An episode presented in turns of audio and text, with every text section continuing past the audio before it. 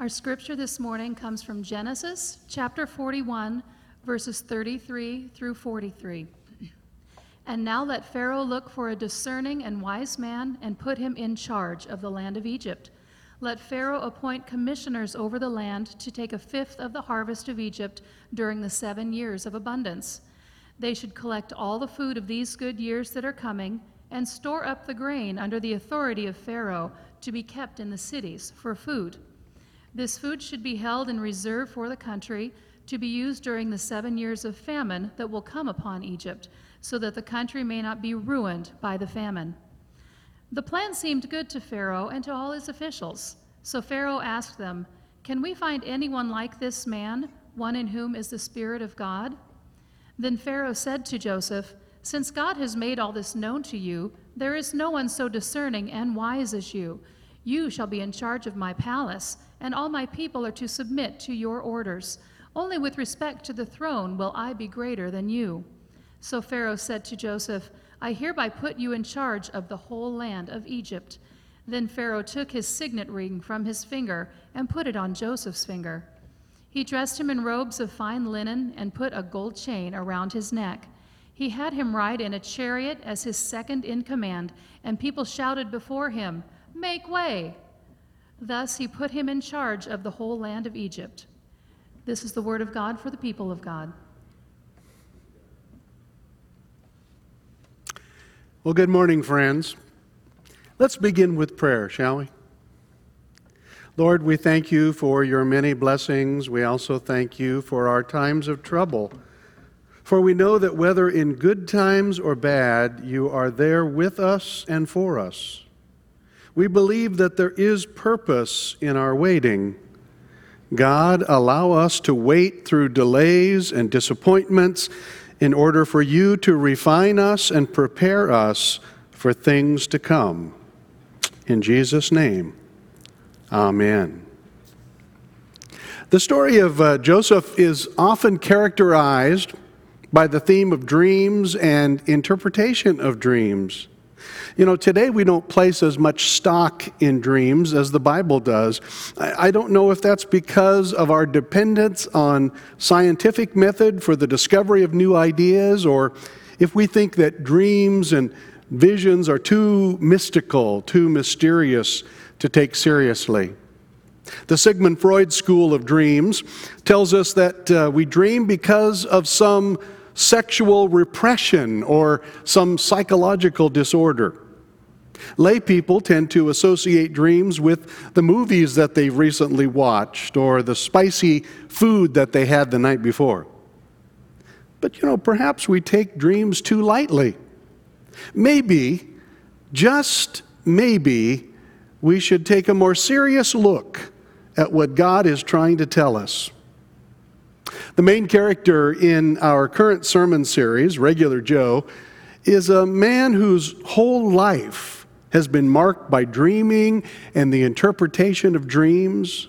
We first meet Joe in chapter 37 of Genesis, and at this point, he's an arrogant, know it all teenager who is daddy's favorite, and all of his brothers know it. And they don't like it one bit.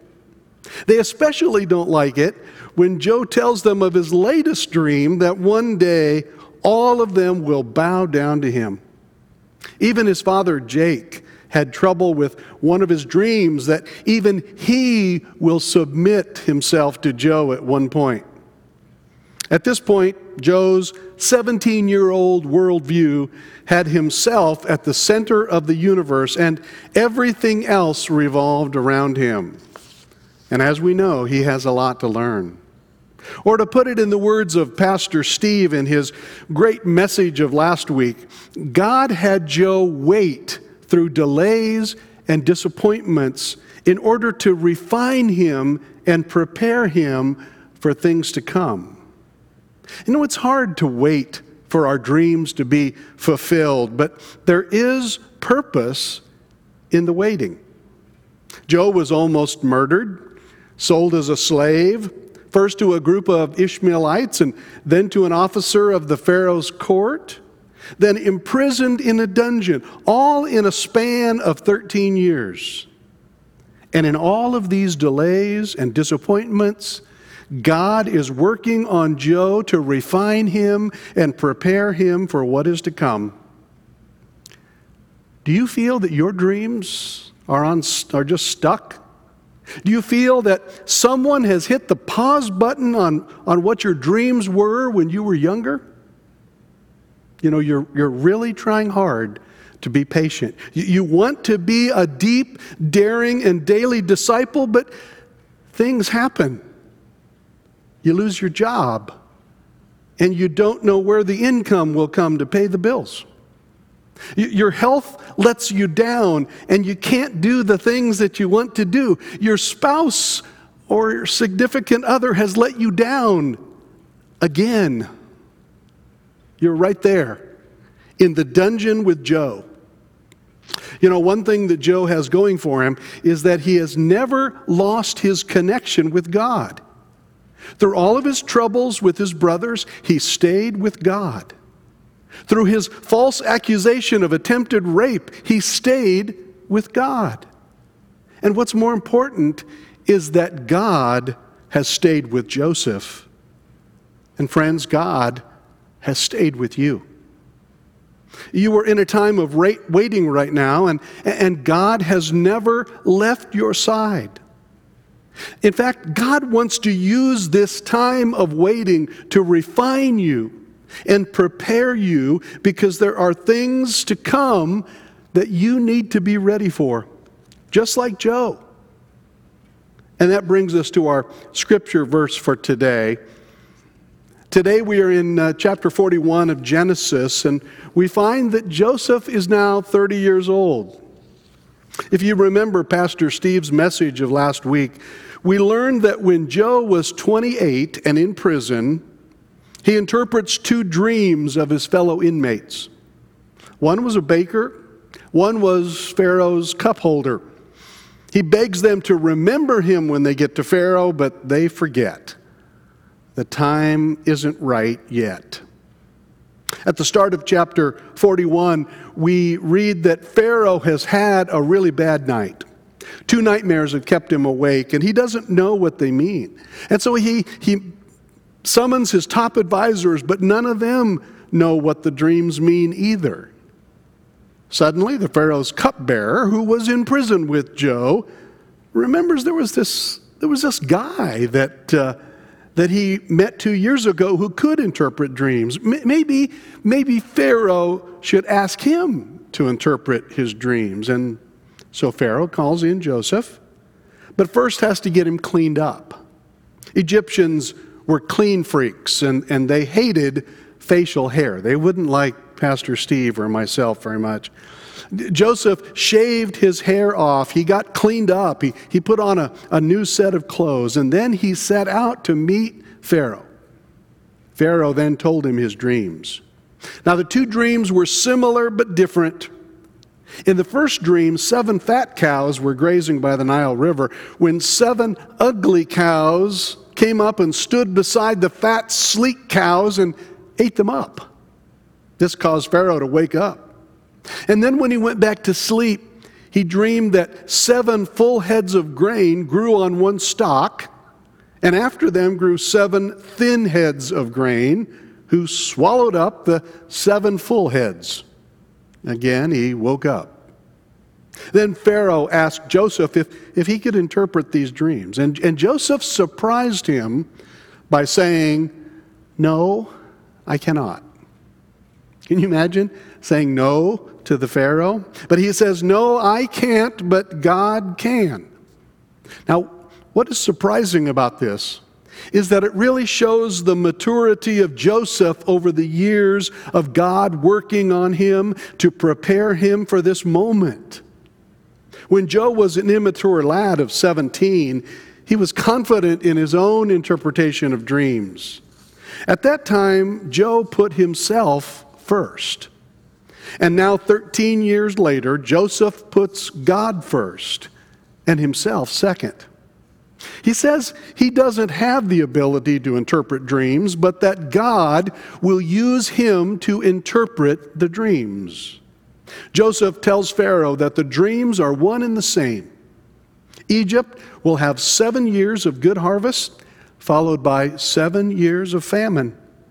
And the reason that there are two dreams with the same theme is that this matter has been decided and it will happen. Now, here's where our lesson for today begins. Now, I'm an old English and speech teacher, so I want you to take out your pencils right now and I want you to get ready to write. Get something to write on. And I want to start with verse 33 of Genesis 41. And now let Pharaoh look for a discerning and wise man. I call the first point that I want to talk about today personality. Write this down. What Joseph is saying is that what is first needed is a person with the characteristics of being discerning and wise. Now, discerning means one who can make the right choices, the right decisions. When conflict arises, this person makes the right, selects the right answer. Does anybody here remember the, the movie Indiana Jones and the Last Crusade? The discerning man is the one for whom the knight says, You have chosen wisely. And wisdom is the second qualification. This person makes the right choice, not because they're lucky, but because they have a storehouse of knowledge. This person who's wise has experience and knows through trial and error what will work and what will not. You see, this is what the period of waiting is for for you to build up your storehouse of knowledge and experience so that you can be wise. The other part, important part of discernment and wisdom is that this person defers the choice to God and not to themselves. This is maturity, spiritual maturity. The immature person takes all the credit for success for themselves, whereas the spiritually mature person gives all the credit to God for leading them on the right paths. As Proverbs 16:9 says, "In their hearts humans plan their course, but the Lord establishes their steps." Lynn, let's move on to the rest of verse 33 of Genesis 41. It says, And now let Pharaoh look for a discerning and wise man and put him in charge of the land of Egypt. Now, for here, for this point, I use the word picture. Write it down. I use picture because what is also needed is someone who can look at the big picture. Do you notice here that Joseph says that we need to appoint a person to look over all of Egypt, not just the palace, not just to look over Pharaoh, but all of Egypt. Most of us have difficulty with this concept. We see and we feel what is happening to us in the immediate, and then we react to that. Joseph says that God wants people who are wise and discerning, people who put God first, and also people who can see the big picture. Joseph advises Pharaoh to select a person who can be in charge of all of Egypt and make decisions based on seeing the big picture. A person who does not see the big picture might enjoy those seven years of, of plenty, but not be prepared for the next seven when the famine hits. What about you? Are you more concerned with what is right in front of you at this moment in your life? Or do you have the ability to step back and see what is happening now is just one part of God's big picture for you? You know, financial advisors will tell you don't worry about the highs and, the lows of the stock market in one particular time period, but look at the overall success of a stock over a long period, say 20 years or more. Again, we see the maturity of Joseph here.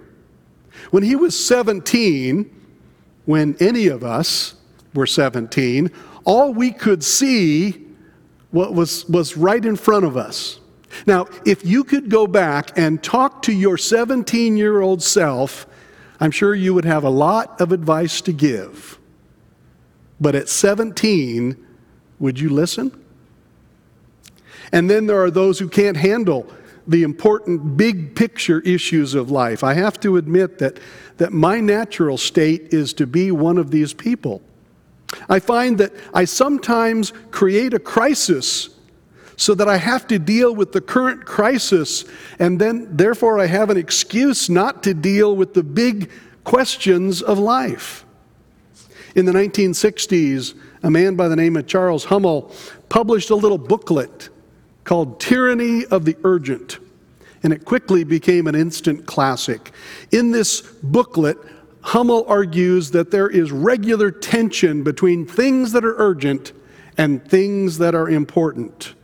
And far too often, the urgent wins.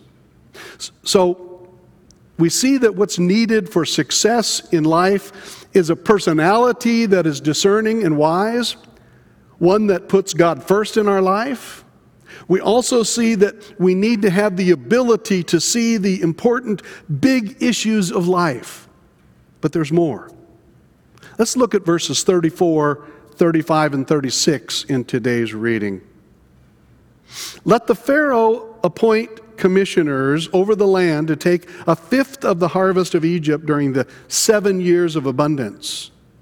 They should collect all the food of these good years that are coming and store up the grains under the authority of Pharaoh to be kept in the cities for food. This food should be held in reserve for the country to be used during the seven years of famine that will come upon Egypt so the country may not be ruined by the famine. Now, I call this section the plan. Write it down. When we have put God first in our life and we consider the big picture, then we need a plan to get us from where we are currently to where we want to be. Now, Joseph's plan for the Pharaoh was to save 20% each year for seven years and not use it. And when the seven years of famine were to come to Egypt, then they would have not only enough for their own needs, but also enough to sell to other nations as well. I'm sure you know the old adage people who fail to plan, plan to fail. Well, I don't know if we plan to fail but I do know that most of us just don't have a plan. We live day to day. In fact, we're much like sheep looking down, eating the good grass right in front of us, not looking up, not seeing the dangers ahead, not noticing that we're drifting away from the path. You know, I think Isaiah said it best when he said, We all, like sheep, have gone astray. Each of us has turned to our own way, and the Lord has laid on him the inequity of us all. You know, friends, we've all taken the wrong turn. We've made the wrong choice. We've zigged when we should have zagged. We've all gotten lost. We need the shepherd's rod to beat away the predators. We need the shepherd's staff to pick us up from the crook of the stone, to guide us on our way. We need the shepherd. Friends, God has a plan for your life, and you would do well to find out what it is. God's plan for Joseph was that he would eventually save his people from famine and make God's plan of a coming Messiah possible. You see, Jesus came through the line of Judah, who was Joseph's brother. Judah might have died had it not been for the plan that God enacted by Joseph. So, what's God's plan for you? It's worth investigating and finding out. God wants to use you for a great purpose. So we see that our formula for success depends on us having a personality that puts God first, the ability to see the big picture and working God's plan. But there's more. Let's look at Genesis 41 verses 37 through 40. The plan seemed good to Pharaoh and all his officials, so Pharaoh asked them, Can we find anyone like this man, one in whom is the Spirit of God? Then Pharaoh said to Joseph, Since God has made known all this known to you, there is no one so discerning and wise as you. You shall be in charge of my palace, and all my people are to submit to your orders. Only with respect to the throne will I be greater than you. Joseph had the personality, he saw the picture, he had the plan, and now Pharaoh gives him the power. Write it down. Now, when I say Pharaoh gave him the power, I, I, was not exactly correct. You see, Joseph had the power the whole time. Let me, let me explain. When Joe depended on his own wisdom and resources to be a success, he was powerless. He couldn't stop his brothers from throwing him down the well to die. He couldn't stop his brothers from selling him as a slave. He couldn't stop the false accusation from Potiphar's wife that landed him in prison. Joe was powerless. And you know what? By our own wisdom and resources, we too are powerless. It was only when Joseph put God first in his life, when he depended on God to take care of him, when he followed God's plan, no matter where that led, it was only then that he had power. And it was not his power, but it was the power of God. It was the power of the Holy Spirit. You see, Joseph knew God's plan and trusted God enough to follow that plan. And you know, that made him a success in the eyes of the world, but he was already a success in the eyes of God. You see, Joseph was a man after God's own heart. And what about you? To be a success, you need to have the personality that puts God first in your life. To be a success, you need to see the picture of what is really happening all around you. To be a success, you need to follow God's plan for your life. And when you do all of this, you will have the power of the Holy Spirit and you will be a success in the eyes of God. Who could ask for anything more. Let us pray. Lord, we are much like young Joe, depending on ourselves and finding more failures than successes. Help us to be wise and discerning, putting you first in our lives. Let us see the big picture of our life with all of its ugliness and all of its beauty. Reveal to us your plan for our lives and give us the faith to see that plan through. We surrender to Jesus Christ and accept the power from the Holy Spirit. In God's almighty power we pray. Amen.